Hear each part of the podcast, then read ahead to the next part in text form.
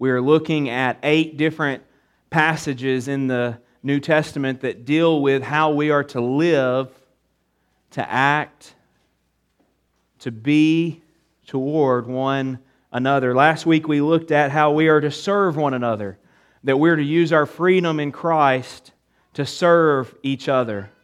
This week we're going to look at how we should not cause each other to stumble. We should not cast judgment on one another. How do you build a community? Or how do you build a, a group of friends?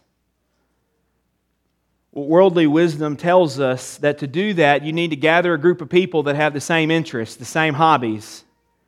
And then you get those people together and they have the same hobbies, they have the same interests, and then they'll be friends. What I love about the gospel and, and how I just think the gospel is so beautiful is that it makes a community not among people that have the same interests, but it makes a community a church out of people who are very different. Right? I mean, is, doesn't it say somewhere in Scripture where two or three are gathered in my name, there they have 50 opinions? Take three, three people, put them together, and, you know, there you go 30, 30 different opinions in one little group. But seriously, the church is from all different backgrounds all different ethnicities, all different opinions, and we all come together as one, sharing the same Lord in common, the same gospel in common. And that's because Christianity is not about conformity. Christianity is about unity. What's the difference? Conformity means that everybody is made to look the same. And unity is we're all different, but we have something in common. For example, in the church, the Bible doesn't conform us, it transforms us. It unites us. For example, we have people here who have different opinions on things. And I'm not talking about the sin issues, I'm talking about the gray areas, things that the scripture really doesn't give a definitive answer on. For instance, on the issue of drinking, questions can it be done in moderation or should it be avoided altogether? With politics, there are some people who are very avid Trump supporters. There are some people who are eh, a little on the fence, and there are some people who don't like Donald Trump when it comes to parenting. Some people are schedulers. Some people believe like it's okay to let the kid cry for just a few minutes while they fall asleep. Very structured. And then there's some parents who don't follow a schedule, who let their children sleep in the same bed. And you know what? The Bible doesn't say which one you should do. When it comes to music, what kind of music should we listen to? Some people say we should listen to only Christian music, and other people say, well, we can listen to whatever we want to. Which is it? Well, the Bible doesn't say. What about worship? How should we worship? Should we sing traditional music? Should we sing contemporary music? Or a blend of both? Guess what? Bible doesn't say. It does not say. Why does it not say? Because it gives us freedom, liberty to make decisions. Augustine, an early church father, said it this way He said, In essentials, unity. In the essentials of the faith, unity. In non essentials, liberty. In all things, charity. Just to be clear, once again, we're not talking about sin. There are things that the Bible says, hey, that's out of line. We're talking about the things that the Bible doesn't really address, the Bible doesn't necessarily say, and that we all form our own convictions and we follow our Holy Spirit driven conscience on. The thing we're going to see in this passage is that we should build each other up despite our differences. despite our differences. Join with me in Romans chapter 14, starting in verse 13. And if you're able, please stand. So that when you leave today, you can say that we have, you've had your workout. The pastor's asked you to kneel. Now he's asking you to stand. Next, we're going to kind of jog in place about halfway through. Therefore, let us not pass judgment on one another any longer but rather decide never to put a stumbling block or hindrance in the way of a brother. I know and am persuaded in the Lord Jesus that nothing is unclean in itself, but it is unclean for anyone who thinks it's unclean. For if your brother is grieved by what you eat, you are no longer walking in love. By what you eat, do not destroy the one for whom Christ died. So, don't let what you regard as good be spoken of as evil. For the kingdom of God is not a matter of eating and drinking, but of righteousness and peace and joy in the Holy Spirit. Whoever thus serves Christ is acceptable to God and approved by men. So then, let us pursue what makes for peace and for mutual upbuilding. Father, we thank you for your word. And Lord, I pray that as we look at your word, as we meditate on it, as we think about it, that it would reshape how we think about our differences, that it would reshape how we view our Christian community here in the church. Help us, Lord, convict us, show us where we are squabbling over opinions and squabbling over minor differences when we should be showing charity and love to one another. And Lord, help us never to cause one another to stumble because of opinions that we ourselves have. In Jesus' name, amen. Thank you so much. In the passage that we're looking at today, there are three observations that we can make. And the first one is that we should not judge based on differences found there in the first verse. We should not judge based on differences. Look at what he says. He says, Therefore, let us not pass judgment on one another any longer. Pass judgment based on what? Well, he gives the answer for us earlier in the chapter where he tells what's happening in the Roman church. And really what the judgment that they're casting on each other is about is it's about differing opinions. Differing opinions. Here's what's going on there. Their opinions were mostly centered around their diet, what they should eat, and around holy days, the days that were set apart to be revered. And this is to be expected. You had people who were once Jews who are now uh, Christians in a city that was largely uh, non Christian.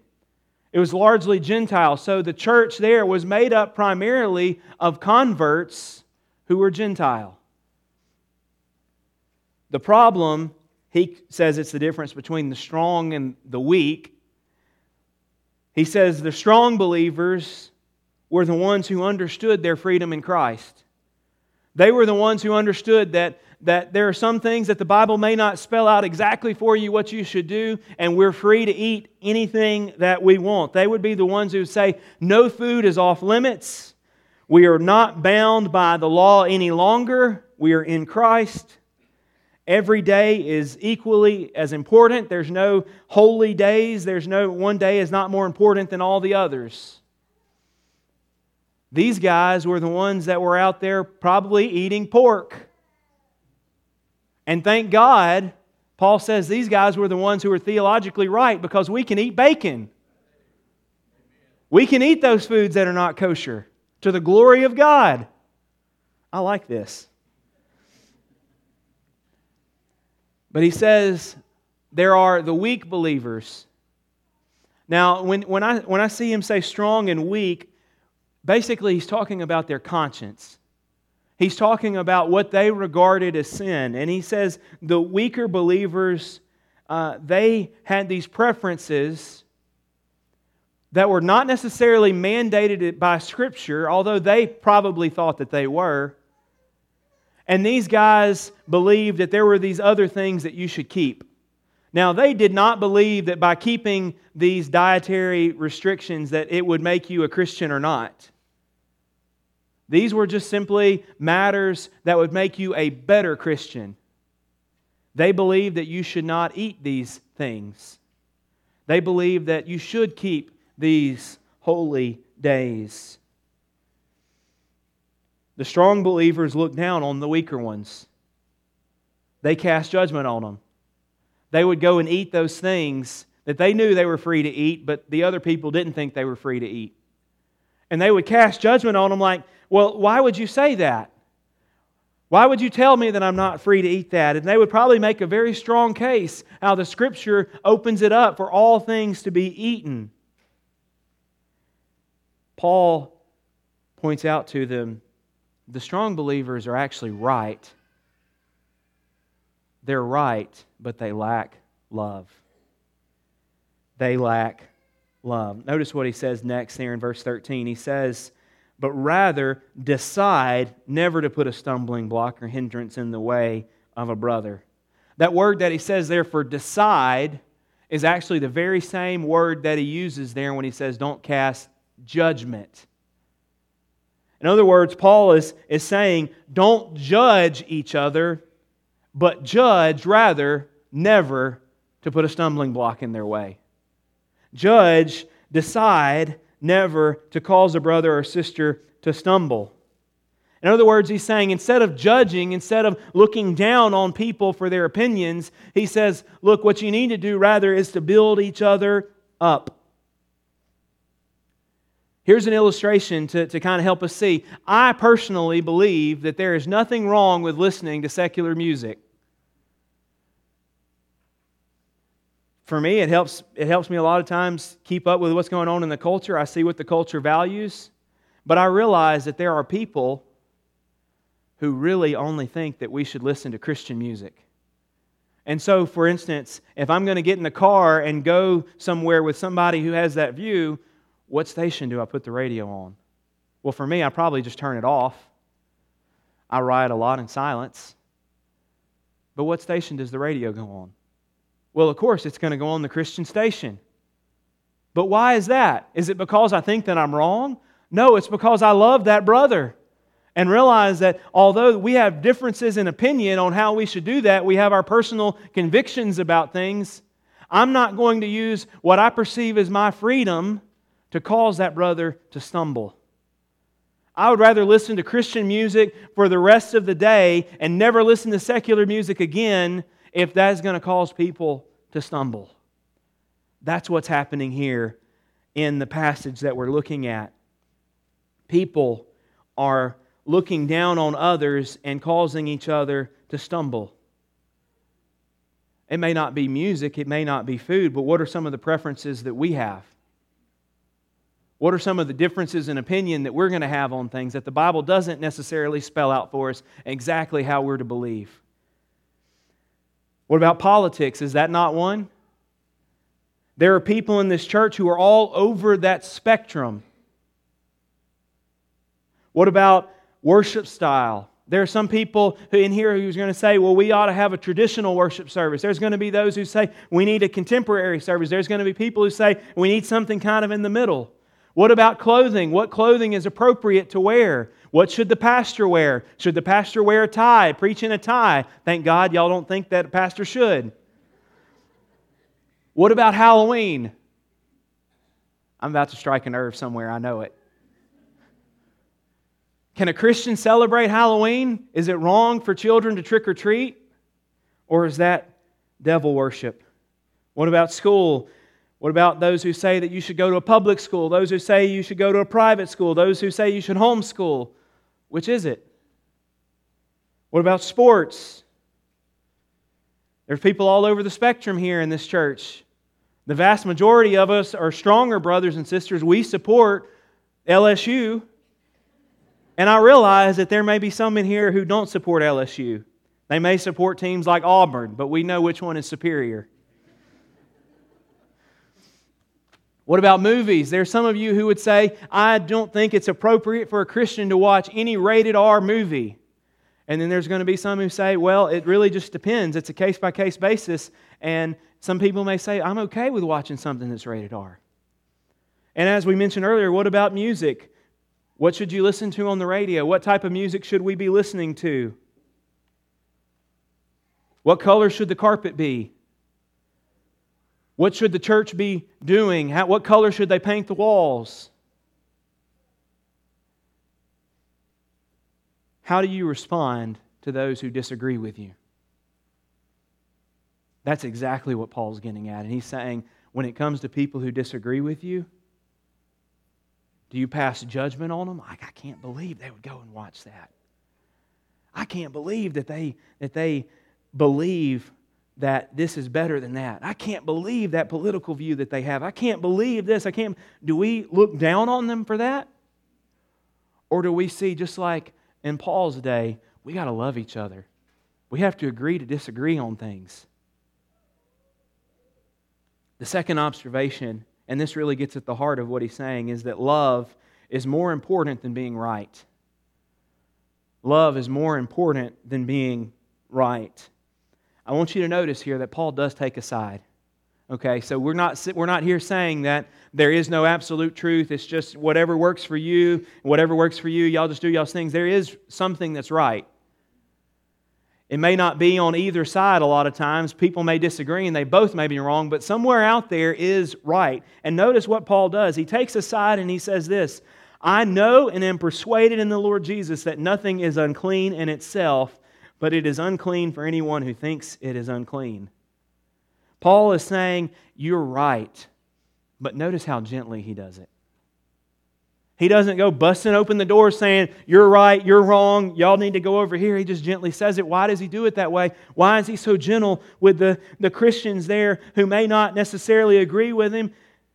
It's because at the end of the day, it's not important at the end of the day, it's really not that important.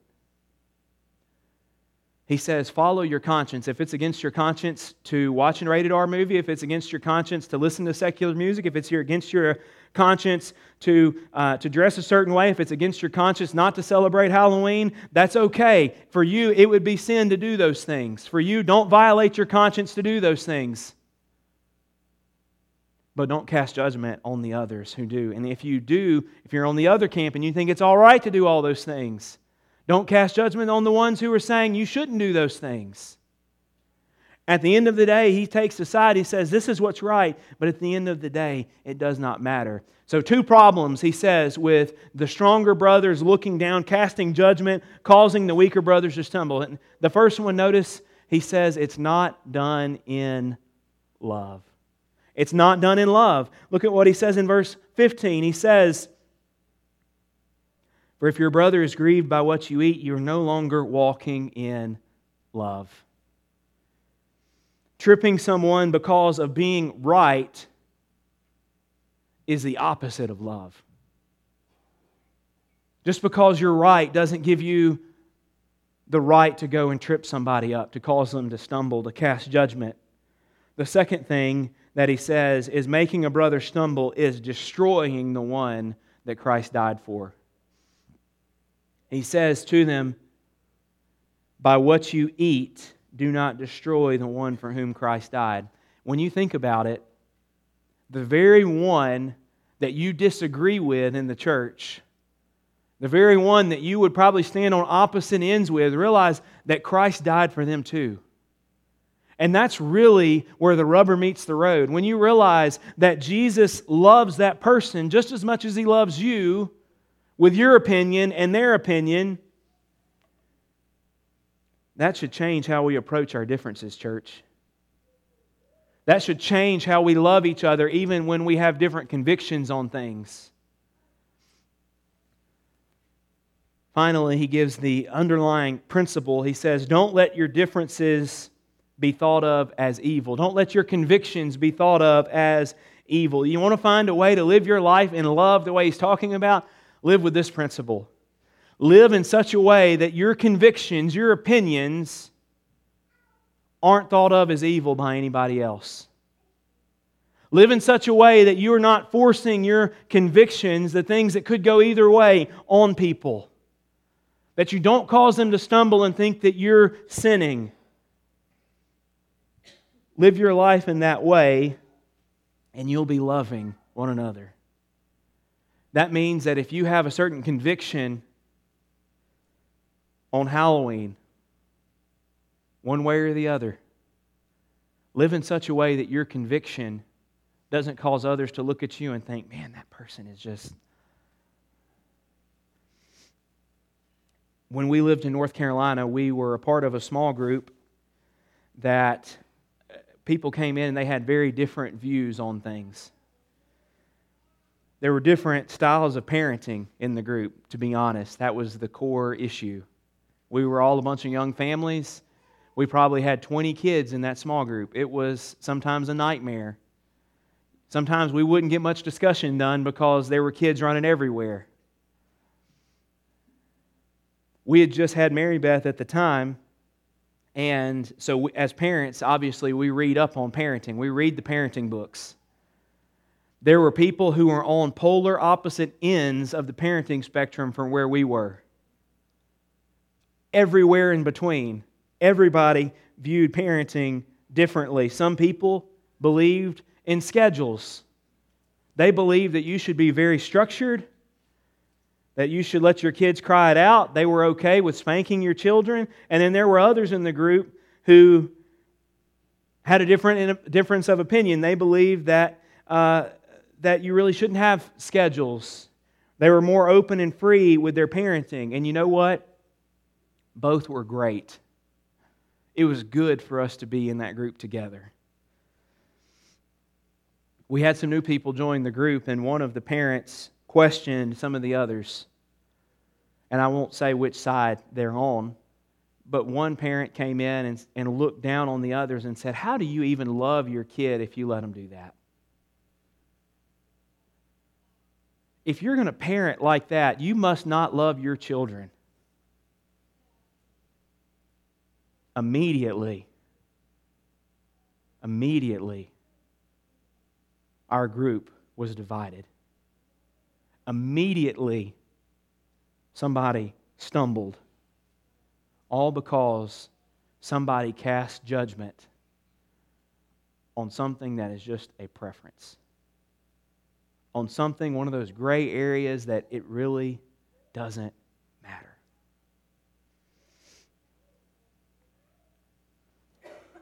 Do we prioritize love more than we prioritize being right? Whatever that looks like in your situation. You probably have some examples that you could share, some differences in opinions and preferences that you have. Do you love being right? Do you love holding on to those preferences more than you love the other person? He tells us that love is more important than being right. Finally, he says, the gospel brings peace and unity. The gospel brings peace and unity. I love what Paul says. He says, The kingdom of God, verse 17, is not a matter of eating and drinking. Let's contextualize that to us a little bit. The kingdom of God is not about which style of worship you use. The kingdom of God is not about what parenting style you use. It's not about the music. It's not about the movies. It's not about all of these preferences that we have. But the kingdom of God, he says, is about the important things, the main things. He says righteousness, peace, joy in the Holy Spirit. These things are the things that are truly important. Are we becoming more righteous? Do we have peace in our lives that comes from the gospel? Do we have joy in the Holy Spirit? Are we rejoicing in Him? These are the things that really matter, not our preferences, not our differences. We can argue about the little things, but at the end of the day, they just don't matter. These are the big things that really do matter. These are the weighty things. And notice the result of what he says uh, to somebody who lives this way. He says, Whoever thus serves Christ, talking about someone who serves Christ, not casting judgment, not causing a brother to stumble, whoever thus serves Christ is acceptable to God and approved by men. He says that they are pleasing God in that, but also, I love the way the NLT puts it, they are pleasing God, and others will approve of you too. Do you want to find approval among your fellow church members? Do you want to find approval among your peers? Walk in love, he's saying. Don't cast judgment on others because they're different from you. When it comes to matters in the church, there's really three groups that they fall into, three tiers, if you will. Uh, the first tier is matters that are essential for salvation. I mean, these are matters that if, you, if we disagree on these, then we do need to have words. Like if we did something like the deity of Christ, matters that are extremely important, if we disagree on things like that, I don't think you're a Christian. Okay, this is why we don't just necessarily hold hands with our Mormon friends or our Jehovah's Witness friends and say, hey, we're all together, we're all Christians. No, because we disagree on matters that are that important. The second tier are things, matters that are important to the faith, they're important to the church, but they're not essential for salvation really good questions, like, for instance, how do you baptize somebody? What's the proper way to baptize? Should you sprinkle uh, people as babies, or should you baptize them when they profess faith in Christ by immersion? These things are really important, and we have differences in opinion. Obviously, we as Baptists believe that you should be baptized by immersion when you profess faith in Christ. Our brothers and sisters in the Methodist tradition and in the Presbyterian tradition answer that question differently. That's why we're in two separate churches. We can disagree on those things. They're important things, but at the end of the day, we hold hands and say we are all Christians together. We look at our Methodist friends, we look at our Presbyterian friends, and we say we are believers. We believe the same gospel. And then finally, the last one, they're matters of indifference. Church, these are just things that uh, really are preferences, they're opinions, they just don't matter. They're non essentials. Worship style being one. All the things that we mentioned earlier. Things that really, at the end of the day, we can be in the same church and disagree on them and agree to disagree and continue loving each other.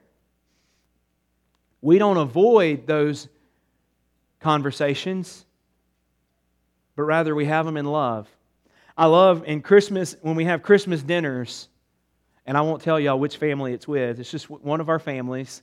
We're always told, don't talk about this, this, or this. We've got all these people coming in from out of town. We want to have a nice, peaceful Christmas dinner. So you don't talk about this. You don't talk about this because we don't want to offend anybody. We just want to have a nice family time together.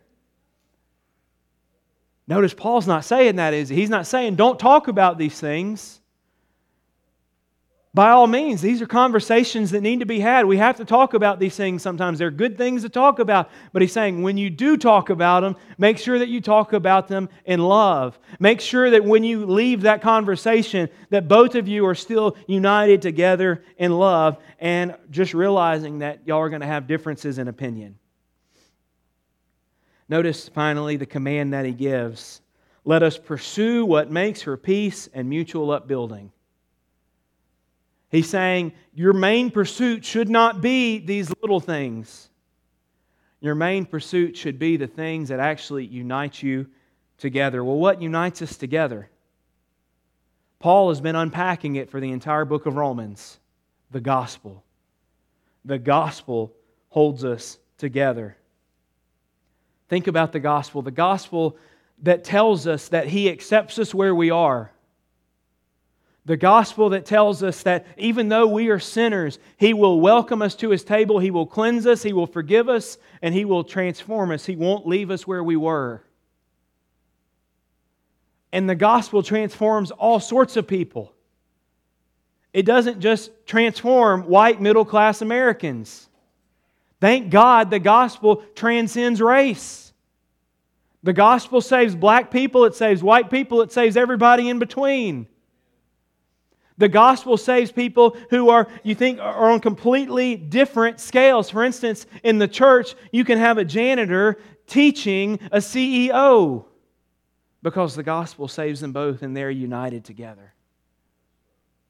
In church, you may be sitting next to somebody, you may be a well dressed person sitting next to somebody who is tatted up, pierced up, got all the, you know, all the gear, holding hands, worshiping together because the gospel has saved you both. In the church, the gospel makes the difference. In the church, the gospel unites us together, even though we are very different at times. Even though we are very different. The Apostle Paul tells us that we should not judge each other based on our differences. We shouldn't cause each other to stumble on these tier three issues that just really don't matter. He tells us that love is more important than being right, that we have to love each other more than we love being right. And he finally tells us that the gospel brings peace and unity. The main thing that we see here is that we should build each other up even when we have differences.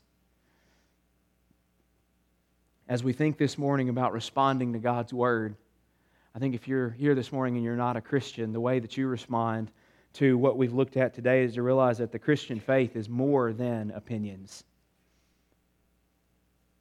The Christian faith is more than just these indifferent things that could go either way, the gray area. The Christian faith is the most important truth.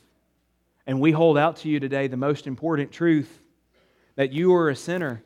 You are in rebellion against God. But Jesus lived the life that you should have lived, perfectly righteous and he died the death you deserve, and that you can be forgiven, you can be transformed, you can have new life by clinging to him. And we would love to talk to you more about that. We would love for you to embrace that this morning for the first time. If you're here this morning and you're a Christian, for you, responding to this may mean that you need to go to somebody who, is called, who you have caused to stumble, who you've cast judgment on, and apologize and say, God's word has really convicted me, and I, I, feel like I need to come to you and say, I'm sorry. I was using my freedom in a way that was inappropriate. I was using my freedom to tear you down and not to build you up. For some of you, that may mean that you just need to agree to disagree. I don't know what all conversations are happening in the church. I don't know every interpersonal thing that's happening in the church, but I do know that in a group this size, there's going to be people who are at odds with each other there's going to be people, that person that sits on the opposite side from you, that person that believes the opposite thing, that person that y'all just don't really get along. This passage, to respond to it this morning, may look like you getting up and telling that person, I love you. We may differ, but we just will agree to disagree. Finally, for us, I think for every one of us, it means that we should commit to being united with others, even if they are different, radically different, even sometimes in non essential matters. I feel like we should put that verse above the door in our business meetings. Every business meeting we have, let us pursue what makes for peace and mutual upbuilding. But we should write it on our hearts as well. As we go about our day to day lives, we should make it our purpose that when it comes to other believers that we are not going to look down on others. We're not going to tear others down, but rather we are going to love them and to commit to being united in the gospel. As we sing this morning, it's my prayer that the Holy Spirit would move and that that would happen in our church. Because the gospel does not create conformity. He didn't just seek us out because we have the same interests, but He brings people from every background, every tribe, every tongue, every nation together. How beautiful. Father, as we worship you today through responding to your word, I pray, Lord, that we would not cause one another to stumble. That we would realize on the matters that are not that are not really the main things. that we would have enough love to let them go. That we would realize, Lord, that we don't have to be right about everything. That we realize, Lord, that we all may have different convictions on things, but at the end of the day, we have to walk together in love. Lord, help unite us around the gospel, the thing that truly unites us.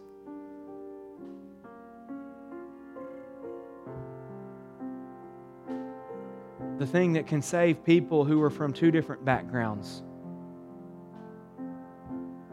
from two different political ideologies, from two different races.